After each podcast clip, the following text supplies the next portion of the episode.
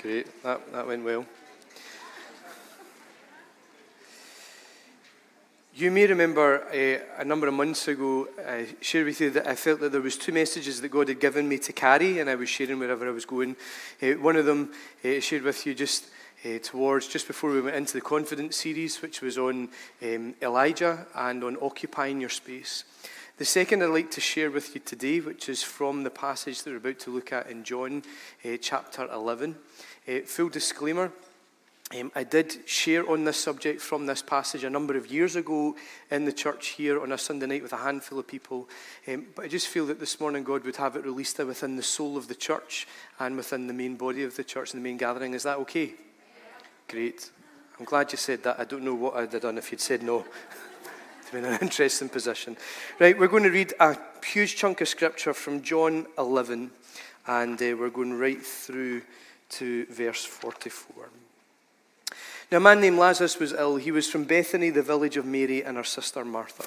This Mary, whose brother Lazarus now lay ill, was the same one who poured perfume on the Lord and wiped his feet with her hair. So the sisters sent word to Jesus Lord, the one you love is ill. When he heard this, Jesus said, This illness will not end in death. No, it's for God's glory, so that God's Son may be glorified through it. Now, Jesus loved Martha and her sister and Lazarus. Yet when he heard that Lazarus was ill, he stayed where he was two more days. And then he said to his disciples, Let's go back to Judea. But, Rabbi, they said, a short while ago the Jews there tried to stone you, and yet you're going back. Jesus answered, Are there not twelve hours of daylight? Anyone who walks in the daytime will not stumble, for they see by this world's light. It's when a person walks at night that they stumble, for they have no light. After he said this, he went on to tell them, Our friend Lazarus has fallen asleep, but I'm going there to wake him up. His disciples replied, Lord, if he sleeps, he will get better. Jesus had been speaking of his death, but his disciples thought he meant natural sleep. So then he told them plainly, Lazarus is dead, and for your sake I am glad I was not there, so that you may believe, but let us go to him. Then Thomas, also known as Didymus, said to the rest of the disciples, Let us also go that we may die with him cheery chap. On his arrival, Jesus found that Lazarus had already been in the tomb for four days. Now, Bethany was less than two miles from Jerusalem, and many Jews had come to Martha and Mary to comfort them in the loss of their brother. When Martha heard that Jesus was coming, she went out to meet him, but Mary stayed at home. Lord, Martha said to Jesus, if you'd been here, my brother would not have died, but I know that even now God will give you whatever you ask. Jesus said to her, Your brother will rise again. Martha answered, I know you'll rise again in the resurrection at the last day. Turn the page. Jesus said to her, I am the resurrection and the life. The one who believes in me will live even though they die, and whoever lives by believing in me will never die. Do you believe this? Yes, Lord, she replied, I believe you are the Messiah, the Son of God who is to come into the world. After she said this, she went back and called her sister Mary aside. The teacher is here, she, she said, and is asking for you. When Mary heard this, she got up quickly and went to him. Now, Jesus had not yet entered the village, but was still at the place where Martha had met him. When the Jews who had been with Mary in the house, comforting her, noticed how quickly she got up and went out, they followed her, supposing she was going to the tomb to mourn there. When Mary reached the place where Jesus was and saw him, she fell at his feet and said, Lord, if you'd been here, my brother would not have died. When Jesus saw her weeping, and the Jews who had come along with her also weeping, he was deeply moved in spirit and troubled. Where have you laid him? He asked. Come and see, Lord, they replied. Jesus wept. Then the Jews said, See how he loved him. But some of them said, Could not he who opened the eyes of the blind man have kept this man from dying? Jesus, once more deeply moved, came to the tomb. It was a cave with a stone laid across the entrance. Take away the stone, he said. But Lord, said Martha, the sister of the dead man, by this time there is a de- bad odor, for he's been there four days. Then Jesus said, Did I not tell you that if you believe, you will see the glory of God? So they took away the stone. Then Jesus looked up and said, Father, I thank you that you've heard me. I knew that you always hear me, but I said this for the benefit of the people standing here, that they may believe that you sent me. When he'd said this, Jesus called in a loud voice, Lazarus, come out. The dead man came out, his hands and feet wrapped with strips of linen and a cloth round his face. Jesus said to them, Take off the grave clothes and let him go. I'm sure, like me, you've probably heard loads of sermons on the subject of Lazarus. And today we look at it slightly differently for we look at it through the lens of purpose. Because this passage of Scripture has a lot to teach us about purpose and about the purpose of God. And I think the reason that God would bring us to this passage today and to look at this is because God wants to bring some healing within our lives and some revelation to our understanding. As Christians, we journey through life and we have to go through many different things. And as we journey through those things, good things and not so good things, and all the things in between, we journey through those whilst holding in tandem and tension the understanding and the belief that in everything God has a purpose and his purpose is being outworked. And sometimes when we journey through things that aren't quite so great, sometimes when we journey through things that can be a little bit difficult, holding that belief that God's purpose is in this can cause pain and difficulty and upset and wounding to the soul. And God would seek to bring some healing to that this morning. He would seek to bring to us some revelation and some understanding because God is currently in the process of bringing to us some soul restoration. So we jump into the passage this morning, and as we jump into it, we open up our hearts and our lives and we invite God to speak very clearly to us, and we do so with an open heart, allowing Him to bring healing where He needs to bring healing. Does that sound okay? Well, okay. Let's jump into it anyway. As we arrive in this passage, the first four or five verses introduce to us the main characters within the story Mary, Martha, and Lazarus. And the first thing that is noticed and the first thing that is called out from this passage is the love of Jesus for this family and the love of this family for Jesus. In verse 2, we're introduced to Mary. And each character, as we're introduced to them, we're introduced to them as they are calling out their connection, or it's called out their connection with Christ. Verse 2, Mary is introduced, and she's introduced to us as the one who wiped Jesus' feet with her hair and poured perfume on them. This is this moment of love, this moment of all out adoration, this extreme moment of worship. And it's called out to introduce Mary to us to demonstrate her heart of love towards Jesus. The incredible thing, of course, here is that this passage or this reference has not yet happened yet. In the order of the Gospels, Mary wiping Jesus' feet with her hair has yet to happen, but yet John pulls it forward and he introduces it here. He slots in here as the introduction to Mary to call out that this woman has an incredible love for Jesus and Jesus has an incredible love for her. We then introduce to the main character of the story in verse 3 to Lazarus. And our introduction to Lazarus is in the message that was sent to Jesus, which reads as follows Lord, the one you love is sick. And it's interesting that the messengers go to tell Jesus that Lazarus is sick, but if you notice, Lazarus' name is not mentioned in the message at all. He's simply referenced as the one you love. And from that information, Jesus knows exactly who has been spoken about, which calls out the relationship that he has with Jesus. These guys are close. These guys are friends. You could almost say the best of friends. Lazarus is his brother from another mother, if you like. They're intimate and close. And then we come to verse 5, and it says in verse 5 Now Jesus loved Martha and her sister and Lazarus. And it's interesting the way that that's said. It's almost as though it should be read as Now Jesus loved Martha and her sister and Lazarus because the focus here is on Martha. He's already called out for us, John, that Jesus loves Lazarus. He's already called out for us that there is a close, intimate relationship between Jesus and Mary. Now he puts the spotlight on Martha and he says, Jesus loved Martha as well as the sister and as well as the brother. Each character, each member of the family is introduced in terms of their connection to Christ their relationship with Jesus.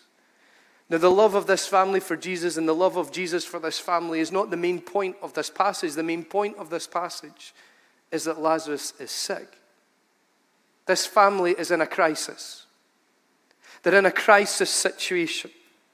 And that's interesting given the introduction, because what we've been taught so far is that Jesus loves this family, but yet they're facing a crisis because just because God loves us doesn't mean that we're disqualified from crisis.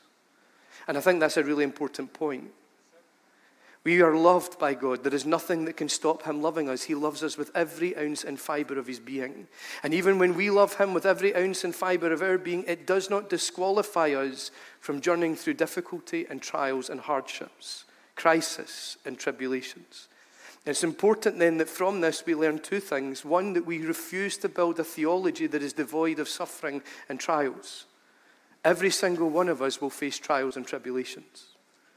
And we need to make sure, please, and I say this in the friendliest way, please, when you're watching your God TV telly box stuff, when you're watching your YouTube videos of hotshot preachers all around the world, please Turn off any nonsense that declares that you have to prosper in every situation and that God's will and purpose for you is not that you have anything but constant blessing and mountaintop experiences because it's rubbish. We are loved by God and we love Him with every ounce and fiber of our being, but we still have to journey through trials and tribulations, crisis and difficulty. And we must allow ourselves not to build a theology that is devoid of that, but also to refuse to allow our crisis to make us believe that just because we're going through difficult stuff, that doesn't mean that we're not loved by God. Just because we're facing hardship doesn't mean that He no longer loves us or we've fallen from grace. Our call is to journey through life with God in relationship with us, to journey every step in His care and every step with our hand in His. This family face a crisis. They do what all of us must do when we face a crisis they send word to Jesus, they bring the crisis to Christ. And you'll notice that as they do, the message that they send reads as follows Lord, the one you love is sick. End of message. There is no request in that message. They do not ask Jesus of anything or for anything, they just communicate the information. And this suggests to us again the depths of relationship that exists between Jesus and this family because they believe that the information is enough to invoke a response. We all have those people in our lives whom we love so much that just the information of a crisis would make us drop everything and go, don't we? We don't need them to say, We're kind of going through some stuff. If you don't mind, if it's not too much of an inconvenience, at your earliest available possibility, if you could swing by and help, that would be great. There are people that we love so much that as soon as we know they're in crisis, hell and high water would not stop us from being there in that moment. This family possessed such a close relationship with Jesus that they believe the information is enough to invoke a response. And it does. Jesus gives a response, and his response is this This sickness will not end in death no, it's for God's glory so that God can be glorified in it. Jesus gets the information and he makes an announcement. You can almost say he makes a pronouncement, a pronouncement. He says, This sickness is not going to lead to death. The point of this sickness is not death. The result of this sickness is not death. What this sickness is going to point to is not death, it's glory. It's the glory of God. It's the glory of God's own Son. This sickness is going to point to the glory of God. This sickness is going to result in and conclude in the glory of God. And that, even reading that statement, is really challenging. Because in Christian circles, we're really good at calling out in the midst of our worship or in moments of prayer God, be glorified in every aspect of my life. Be magnified in every part of who I am, every avenue, every aspect of who I am. I pray that you would be glorified in it. But what we've got to realize is that are we truly ready to say, God be glorified in every aspect of our life? Because to pray that means that we don't only wear our breakthroughs and our answered prayers as badges of honor to glorify Him, but it actually means that we conduct ourselves in our struggles and our suffering, in our trials and our difficulties. We conduct ourselves in such a way, even in the crisis, that journeying through the hard stuff in life brings glory to Him. That's a challenge. We're really good at calling out when the supernatural stuff's happening and miracles are happening all over the place. Oh, yes, God, be glorified in my life. We've got to make sure that when the rubber hits the road and we're journeying through the difficult stuff, that we journey through those things and we conduct ourselves and carry ourselves in such a way that even in the storms and the crisis, we glorify Him.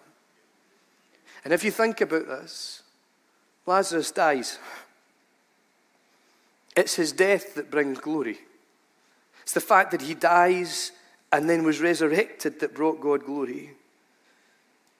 And my real prayer is that even at the end of my days, when I breathe my last breath, may my death bring as much glory to God as my life did.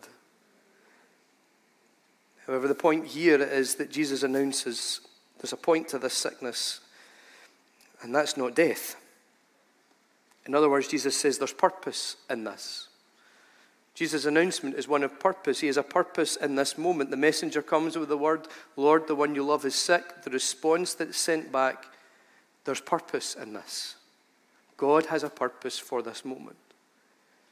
We need to understand that in the crisis of life, God has a purpose. In the trials and the difficulties and the heartache, God has a purpose.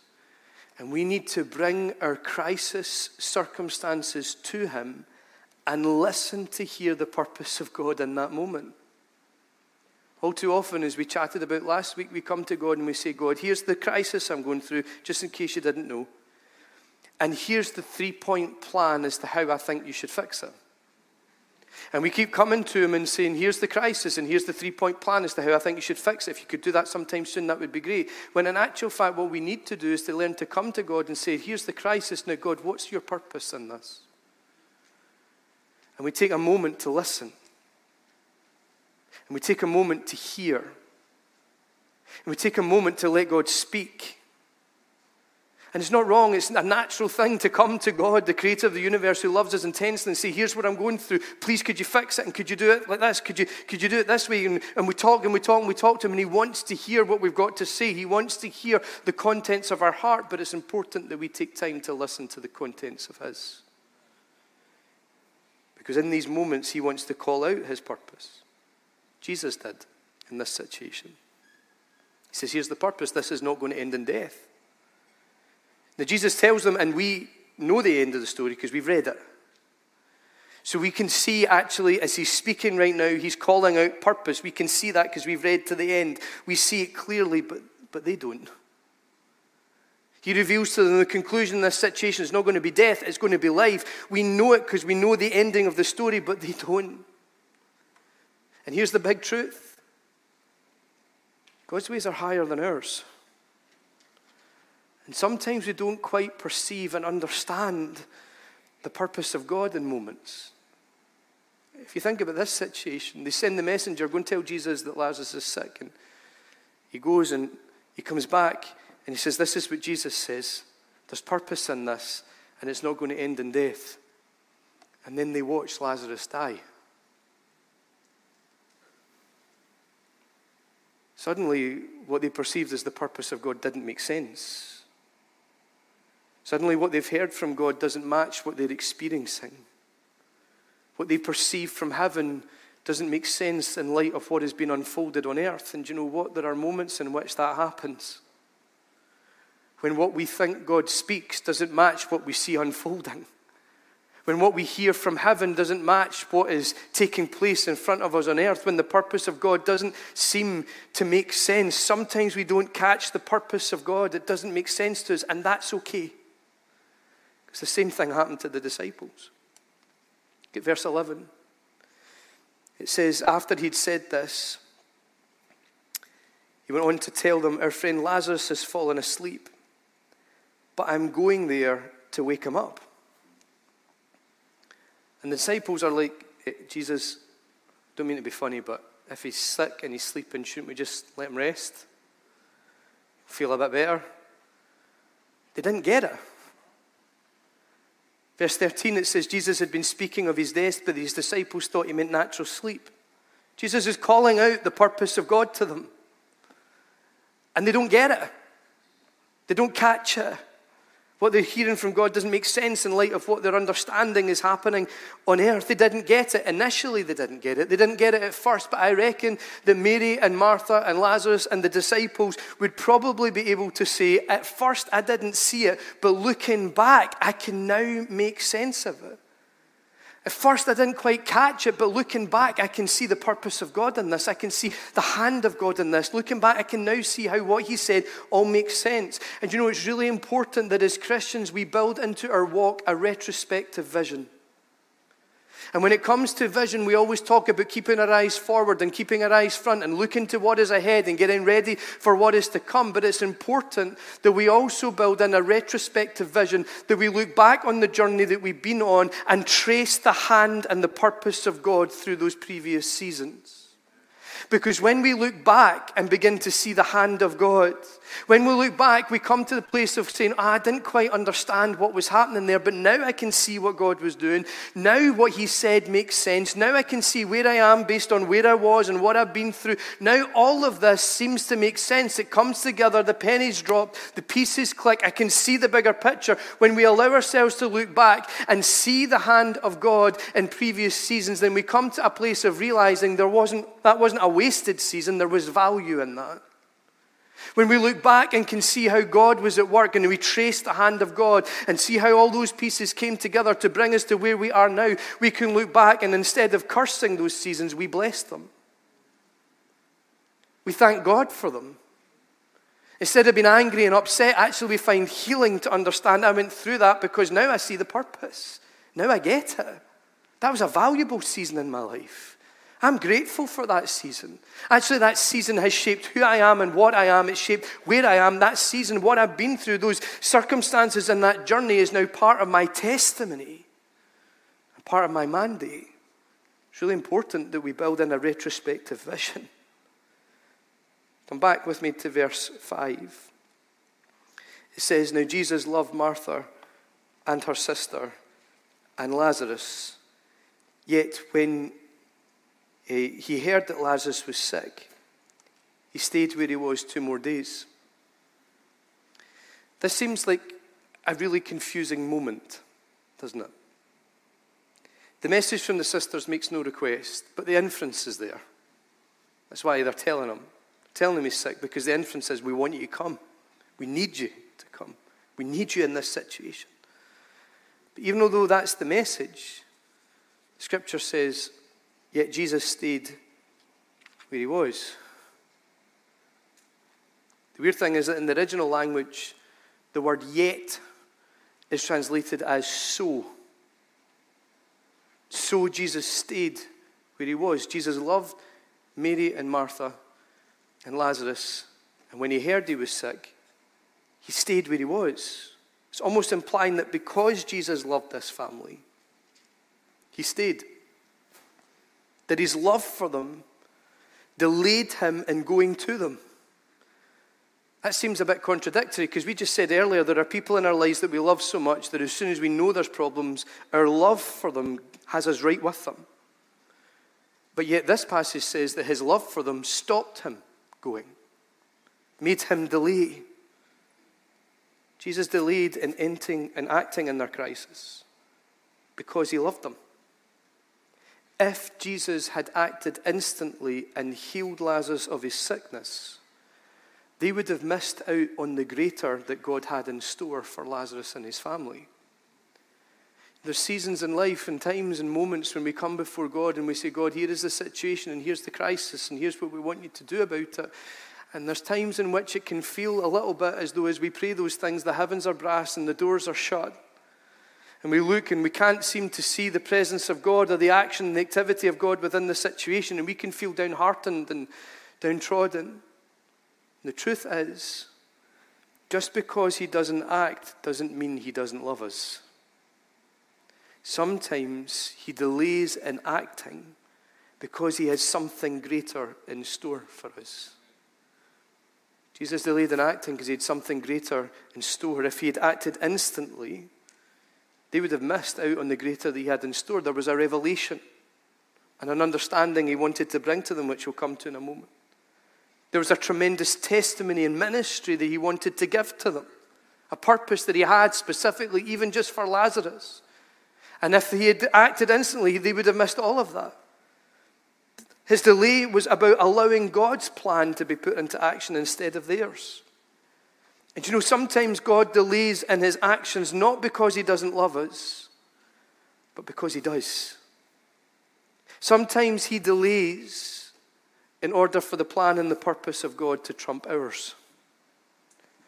When we come to him and we say, Here's the situation, here's the plan, here's what I want you to do, sometimes that plan has to die before God's plan can come to life. Sometimes our plan and agenda as to how we want God to work needs to come to an end before we can begin to perceive God's plan. Because we look with the blinker, this is the way that we want you to work, this is how we think you can solve this and fix this. And really, unless He works that way, we can't see Him.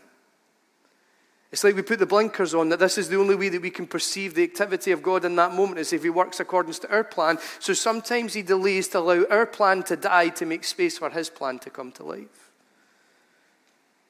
He delays so that we can experience the greater.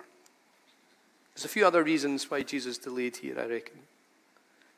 Verse 14 says, On his arrival, Jesus found that Lazarus had already been in the tomb for four days.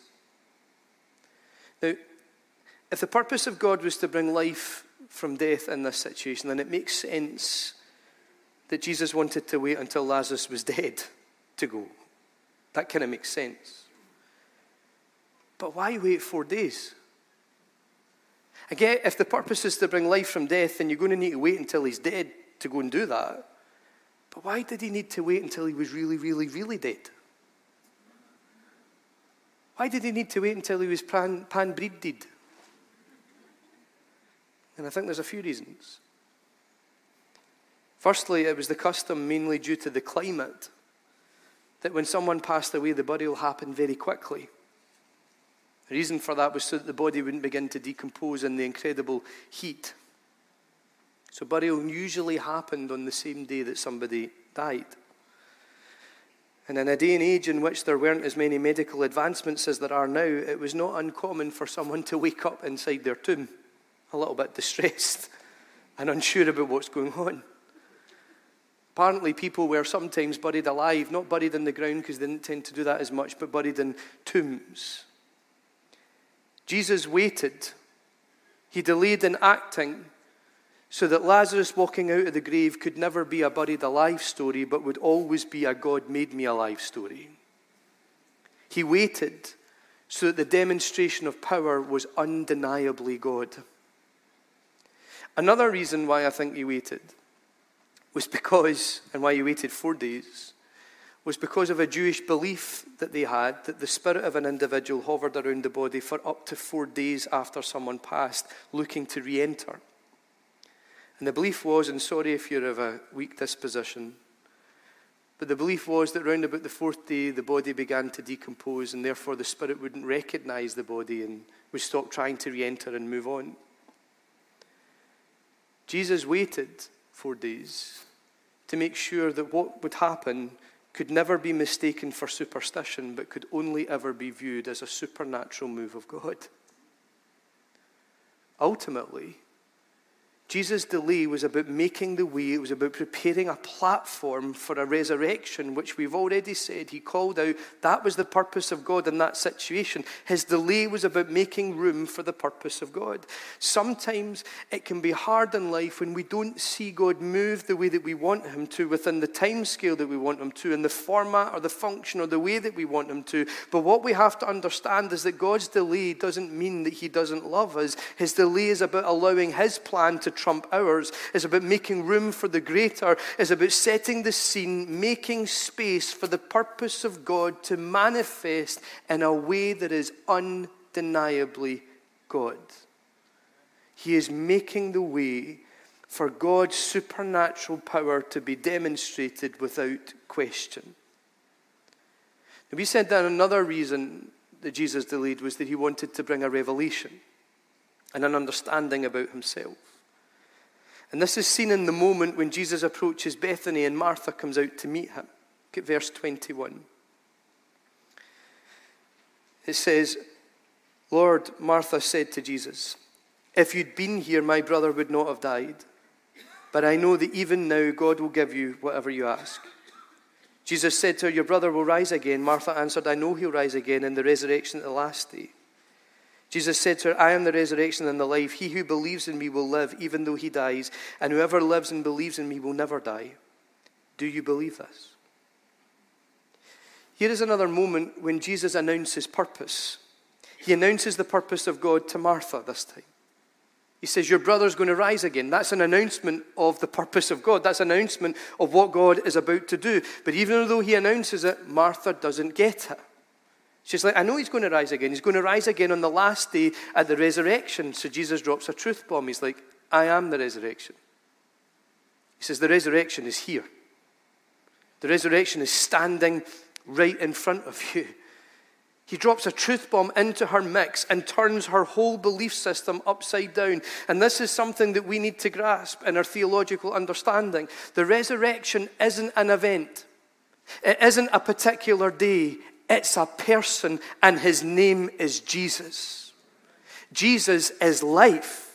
It's Jesus' grace that saved our soul. It's his death and resurrection that gave us the hope of glory. In fact, Jesus in us is the hope of glory. He has prepared a place for us in the Father's house. He has secured our eternal destination. Our access to the Father is by his blood. He has redeemed us. We are seated with him in heavenly places. We have a citizenship in the whole realm of glory. And it's for his return which we watch and we wait when Jesus will pierce the clouds and announce his arrival arrival, riding on the clouds in his majesty and splendor, and the call of his voice will see the dead in Christ rise to meet him in the air, and we will be transformed to be like him. This hope, this assurance, this truth, this life, this eternity, this resurrection is all about Jesus.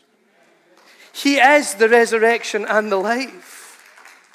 He is life, which means wherever He is, He releases life. And this truth is something that Martha is about to experience and understand as Jesus is about to call her brother out of the grave. He's going to prove that where he is, there is life, that he is the resurrection. Martha received a completely transformed understanding and knowledge of Jesus. That he was the Messiah, the Christ, the Savior, that he was the resurrection, the life, and the power. Had Jesus come when they first called for him and healed Lazarus, she would never have had that. She would never have had that revelation. And I would suggest perhaps neither would we. Sometimes God delays, not because He doesn't love us anymore, but because actually He wants to teach us, He wants to grow us. He wants to deposit revelation and understanding, life transforming revelation and understanding that changes who we are. And the big thing that we also need to learn is that the purpose of God will always teach us about the God of our purpose. And therefore, as we pursue our purpose in life, as we watch it unfold on our journey, we need to allow the pathway of purpose to take us deeper in a knowledge and understanding of the God of our purpose. We need to journey looking and deepening our understanding. God, what are you teaching us? What are you revealing us? What does this teach me about God? For I reckon that probably when we allow the pathway of purpose to teach us about God, it accelerates the journey along that path. Now, by the time that Jesus has come to Bethany, mourners, were told, have come from Jerusalem to the house of Mary and Martha. The initial few days after someone died was the official periods of mourning in which the greater in terms of intensity and volume, the greater the mourning that took place, denoted the greater the honour that was being bestowed on the individual who had passed. So people would often employ mourners to come to their house and cry and weep and wail quite loudly. Queen's Park could probably supply a few fans to help with that situation. But they would employ mourners to come and cry and weep and wail to denote to the wider community that this person was loved and honoured and respected. These mourners come to Mary and Martha's house, and their house is filled with mourning. The culture of death and mourning has moved into their home. What is interesting is that the text says that when Martha heard that Jesus was coming, she went out to meet him. And then she came back and she got Mary and she took Mary out to meet him. But at no point did Jesus enter that house. It's interesting. Jesus comes to them, but he never enters the house. And I think the reason for that is because that house is carrying the culture of death, and Jesus carries the culture of life. That house is marked the culture of death. He comes carrying the culture of life. And when you look at that, two influences arrive in this, these women's lives at the same time. One is carrying with it the influence in the culture of death, the other is carrying with him the influence and culture of life. The challenge there is what culture do we carry? What turns up when we turn up? What walks in the room when we walk in the room? What enters when we do? What influence do we bring? Is it life giving? Or is it death? Now, when I mean that, I don't mean that when you turn up, folks start dying. If you have that unique anointing, please have full permission to leave the church early and go home and find somewhere else to attend. But what I mean is, when you show up, does life show up? Is the culture that you carry life giving, joy producing, hope releasing, peace instilling? Or do you carry a culture that is quite opposite to that? Let me be a wee bit more direct, maybe a wee bit more timely. What culture does your social media profile carry? Because we live in a digital age now in which actually, digitally, people have a window right into our souls, right into our lives. People by their hundreds and thousands can see right into who we are. So let me ask you the question. When someone scrolls down their feed and lands on your posts, what culture do they carry? When someone opens your Snapchat, looks at your Instagram story, reads your tweets and Twitters, what do they encounter? Is it life giving and producing? Or is it the opposite? And let's be really direct and clear. Taking public pot shots at politicians and public leaders, calling them all sorts of names, making fun of them, and posting really cruel and obscene things about them, that's not life giving. Church, we should stop that right away. It's not life giving. Posting videos and stories that maybe aren't the most appropriate at times, that maybe don't quite reflect the culture, the ethos that we claim to carry, that's not appropriate. What culture shows up when we do? Maybe we need to begin to look at the language that we use and the words that we speak and the tone that we carry and the attitude that we have and the mindset that we possess. Maybe we need to look at those things and please understand, as I'm being a wee bit direct and passionate about this, I am deeply convicted. So don't visit my Facebook profile till I've had a look at it.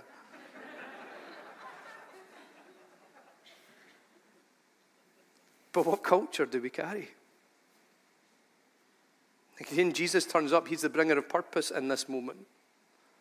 He's carrying life, but that house is marked by death, so he stands outside. He stands in contrast to the custom of the world. He stands in contrast to the spirit that's at work. He's operating in the opposite spirit. And as he does, he releases the supernatural into that moment and unfolds the purpose of God, which teaches us if we want to see the purpose of God unfold in the environment round about us, if we want to see the supernatural invade, it's really simple. We just start operating in the opposite spirit to that which is at work in the world. Because the Spirit of God is not the Spirit of this world. So when we begin to function in the opposite Spirit, we create a venue for the Spirit of God to invade, and supernatural stuff happens. The bigger challenge is Jesus turns up, and Martha leaves the house to go and meet him. Mary has to leave the house to go and meet him. Sometimes we need to remove ourselves from influences and cultures in order to connect with the person, the presence, and the purpose of Christ. There's moments in which we need to cut off influences. There's moments in which we need to step away from particular characters and cultures. There's moments in which relationships need to end and doors need to be closed. There's moments in which we need to step away in order to step into Christ, to cut ourselves off in order to connect with the person, the presence, and the purpose of God. Jesus turns up. Look at the dialogue. Verse 21 Martha says to him, Lord, if you'd been here, my brother would not have died. Verse 32, Mary says to him, Lord, if you'd been here, my brother would not have died. Verse 37, the mourners say of him, Could not he who opened the eyes of the blind have kept this man from dying? Mary, Martha, and the mourners, they all say the same thing. If you'd been here, he would not have died, but you weren't here, so he is dead. Now, we can read that and we can say these are statements of faith. I don't think they are. I don't think they're statements of faith. They're statements in which they're questioning the motives of his heart. If you'd been here, you wouldn't have died, and you weren't here, so he did die. What's with that? And I put to you, I don't have time to unpack it, but based on the original language in which it's written, that's why Jesus wept. Yes, he wept because he felt the emotion of those round about him. Yes, he wept because he cared for his friends. Yes, he wept because he cared for those that were grieving and mourning. But he wept because those round about him questioned the motives of his heart. See, the problem is that they viewed Lazarus' death as the end when Jesus had already specifically said, This sickness will not end in death. The purpose of God in this moment is not that this is the end, but yet that is how they view this circumstance. They are interpreting the purpose of God through the circumstances of life instead of interpreting the circumstances of life through the lens of the purpose of God. Martha did it. If you'd been here, he wouldn't have died. Jesus says he's going to rise again, and she's like, I know he'll rise on the last day. Her view is if you'd been here, he wouldn't have died. You weren't here, he is dead. So God's purpose must now be to raise him on the last day. She's interpreting the purpose of God through the experience of life. And how often do we do that? How often do we assume that the outcomes in front of us are God's purpose for us and settle for them and accept them? How often do we come out with statements like, What's for you won't go by you? How often do we come out with these statements that this is what's meant to be, uh, things that are meant to be happen and they happen for a reason? How often do we come out with these statements that show that actually what we do is we look at the circumstances in front of us and interpret the purpose of God through the lens of the circumstances of life, when in actual fact we need to interpret the circumstances of life through the lens of His purpose and say, God, this is what's going on. Now tell me, is this your purpose for me? Because if the answer is no, it's going to need to move. If the answer is no, if this is not your purpose for me, then it's going to need to get out of the way. If the answer is no, I'm going to push right through this. I refuse to accept this. It's important that we come not just with a three point plan of how you should fix it, but we come and we listen to purpose and we come and perceive is what this is happening right now the purpose of God for my life? If not, it's going to need to conform and bend, it's going to need to move.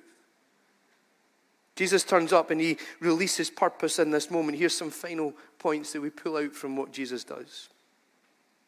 First thing he does, which I love, is he asks for the stone to be rolled away.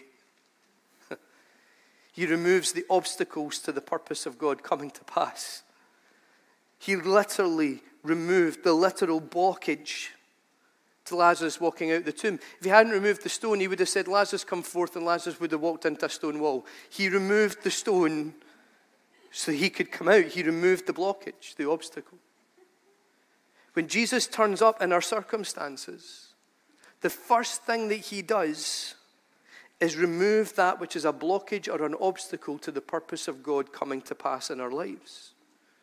He gets to work to remove the things that are in the way of his plans and his purposes. We've just got to be careful that when doors close and relationships end and influences wane, that we don't start trying to put them back in place again.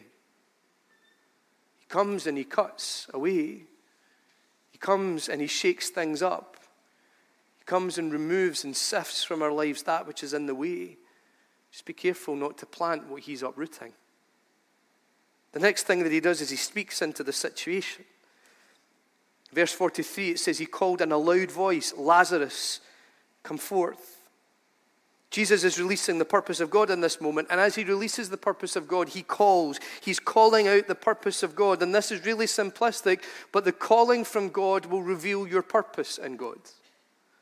If your purpose is to serve the disadvantaged in third world countries, he's not going to call you to drive a bus in Castlemilk. Your calling will match your purpose. Your calling will reveal your purpose.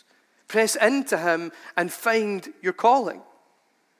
Jesus calls to reveal purpose, and He begins by calling Lazarus, Come forth. He could have just said, Come forth. Everybody knows who's in the tomb. All his friends and family are there. All the people are there weeping and wailing and gnashing their teeth, calling out his name and all that. Everyone knows who's inside. He could have just said, Come forth, but he didn't. He said, Lazarus, come forth. Now, some people say the reason for that is because if he just said, Come forth, the whole realm of death would have emptied. I don't really buy that. I don't buy that. He says, Lazarus, Because the calling in this moment is personal, it's specific to Lazarus, it's instructional and directional. Lazarus, right now, here is what I want you to do. I want you to come out of the tomb. This is God's purpose for your life right at this moment that you walk out of that tomb. You can view this as instructional and directive, but you can also view it as authoritative. You can hear authority in his voice. This is like a command. And that is exactly how we must view the purpose and the calling of God in our lives. It is specific and personal to us. Nobody else on the face of the earth has the calling and the purpose and the mandate on your life that you do. You are 100% unique in the plan and the purposes of God. His purpose for your life is instructional and directional. We don't need to guess what God would have us do. We don't need to lick our fingers and stick them in the wind in the hope that eventually we'll pick up what it is He wants us to do. We just ask Him and He tells us. And when He does, our call is our command from God. Responding to the plan and the purpose of God is all about obedience. It's not an optional extra, it is the mandate it is the command from heaven on our lives. We need to come and listen, hear his purpose, and accept it as a command from God over us. In response to Jesus, Lazarus comes walking out of the tomb. Now, I don't know about you, but seeing dead people coming out of tombs is not something that I've seen that often. That's not natural, it's supernatural. And here's the thing purpose of God is so profoundly supernatural. Oh, God doesn't really do that for me. I don't really see supernatural stuff. Is there a mandate and a call in your life? It is profoundly supernatural. The purpose of God contains the power of God to produce what it commands. If you remember nothing from this sermon today, remember this. The purpose of God contains the power of God to produce what it commands. His word will not return to him void. If he said it, it will happen. So hold on to it. If he's spoken a call and a purpose over your life, it will happen. You can believe it. You can trust it. Don't give up on it. It will happen. The purpose of God contains the power of God to produce what it commands. When Lazarus came walking out of the grave, the first thing that was said, take off the grave clothes and let him go. Remove from him the traits of death and set him free. The purpose of God sets us free. It sets us free to live the life that we are called to live. As Phil reminded us the other week, there is no freer or safer place to be than in the very center of the purpose of God. There is freedom in pursuing his purpose. I guarantee you this you will never find freedom until you pursue the purpose of God that is on your life. True and lasting freedom is only found when you get in step with the call of God over your life. Let's wrap this up. After this magnificent moment where Lazarus walks out of a tomb, it's a massive thing, huge thing. But yet he only gets one other mention in the Bible. And it's in the next chapter, John chapter 12 when a dinner is held in Lazarus' honor. And Lazarus is reclining at the table, and it says there in verse 9 Meanwhile, a large crowd of Jews found out that Jesus was there and came not only because of him, but also to see Lazarus, whom he raised from the dead. So the chief priests made plans to kill Lazarus as well. Look at this. For on account of him, many of the Jews were going over to Jesus and putting their faith in him. This is one of the few moments I can think of in Scripture where it tells us that crowds of people turned up somewhere not just because of Jesus, but to see Lazarus too. And we're told here that people were putting their faith and trust in Jesus because of what God had done in Lazarus' life. God's purpose for Lazarus was that he be resurrected and given a whole new testimony to the gospel, a whole new testimony that God would use to bring other people to faith in Jesus. There are moments in which God delays in our lives and he's setting things up and he's moving the pieces around and he's bringing everything into alignment and he is stamping all over our lives a brand new testimony that he will use to bring people to faith in him. The purpose of God will completely transform our lives. It will completely transform our testimony. And a life that is changed and pursuing the purpose of God is a life that God will use to bring other people to faith in Jesus. When we pursue our purpose, we pursue the most supernatural thing on the face of the earth, that God uses to change lives. Mary, Martha, and the mourners, as they stood at the tomb, they viewed this as the end. But God purposed otherwise, and here is an amazing truth. When the world puts a full stop, God puts a comma and begins to write his story. God takes natural conclusions and makes them supernatural beginnings. Because where there is no way, God will always make a way. So we've got to be careful not to perceive conclusions in life. We've got to be careful not to accept the lot in front of us and begin to perceive the purpose of God through the lens of that. Actually, we've got to come and we've got to listen. We've got to hear the purpose of God because moments in which the road comes to an end, moments in which the obstacle seems too big, moments in which the struggle is too real, well, God takes those natural conclusions and He makes them His supernatural beginnings. Just because He delays doesn't mean He doesn't love us. He's letting His plan and purpose trump ours. He's moving the pieces around. He's setting things up. He's bringing revelation and understanding. He's shaping a testimony in our lives because he takes natural conclusions and he makes them supernatural beginnings. Lazarus' purpose was to be resurrected and given a whole new testimony to the gospel. And we hear this and we read this and we think this is amazing. But here's the big truth Lazarus still had to endure the pain and the suffering of sickness and the pain of death before he could experience his purpose. Let's be clear and put the prosperity nonsense in its bag and in the bin. Pursuing the purpose of God is not without pain. Pursuing the purpose of God is not without striving and difficulty. There will be real hard times, there will be real struggles, but it will be worth it. It will be worth it. Lazarus had to go through some of those difficult things before he could experience his purpose. And the experience of his purpose was only found in the experience of the one who was the resurrection and the life. It was when they sent word to Jesus when they brought the crisis to Christ, when Christ stepped into that situation, that purpose began to unfold. The experience of our purpose flows out of the experience of the person, the power, and the presence of Jesus. We can only experience purpose when we experience the presence of Christ.